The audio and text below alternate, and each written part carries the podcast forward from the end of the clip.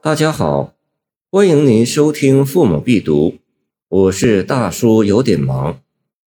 赠麦松人，于武陵。入世虽求利，联君亦独真。欲将寒剑树，麦与翠楼人。授业几经雪，淡花应少春。长安种桃李。无染六阶尘。于武陵，会昌诗人，生平不详。乍看诗题说卖松，以为是卖松树给人家做木材或柴火用，那得卖松树干。读诗的净联才知非也。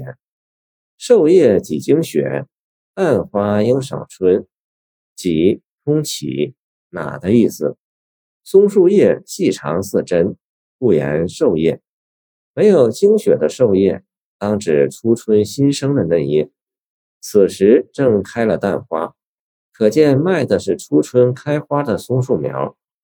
卖花的习俗很早就有，富贵人家多喜买花，诗中也能见到，如一丛深叶花，十户中人妇见白居易卖花，小楼一夜听春雨。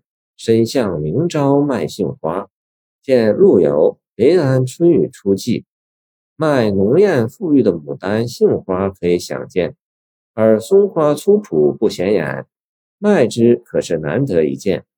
因此诗人遇见的是一个特例。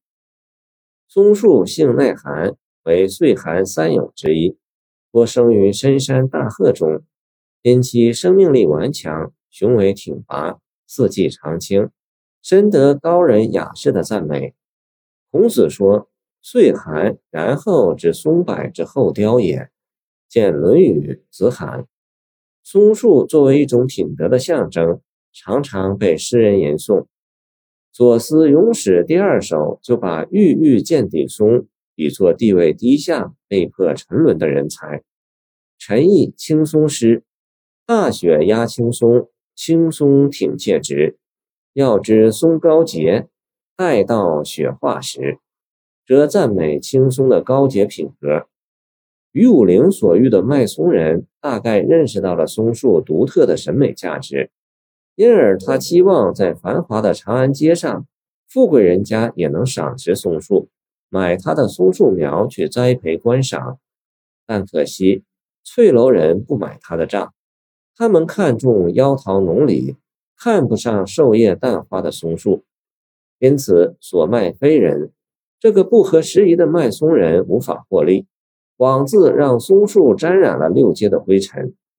诗人既肯定卖松人的天真，又怜悯他的困窘。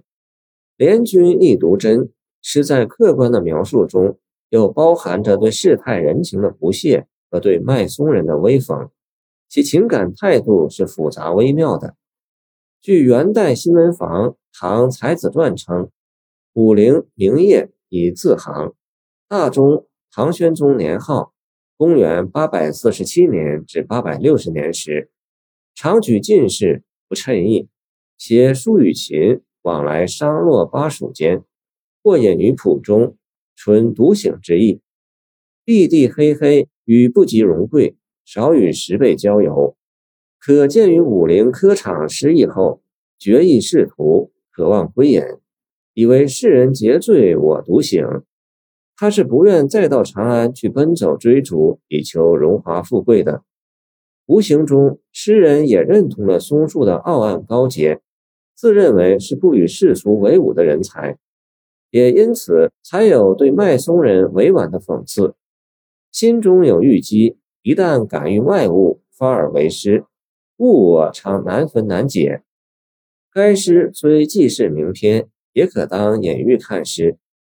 诗人珍爱松树独特的审美价值，知道无法与他人共赏，只能孤芳自赏。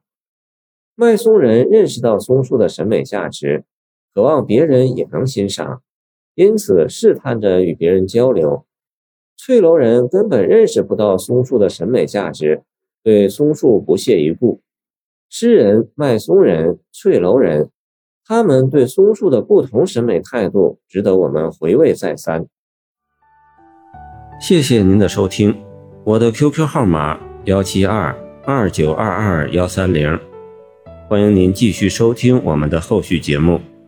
如果你喜欢我的作品，请关注我吧。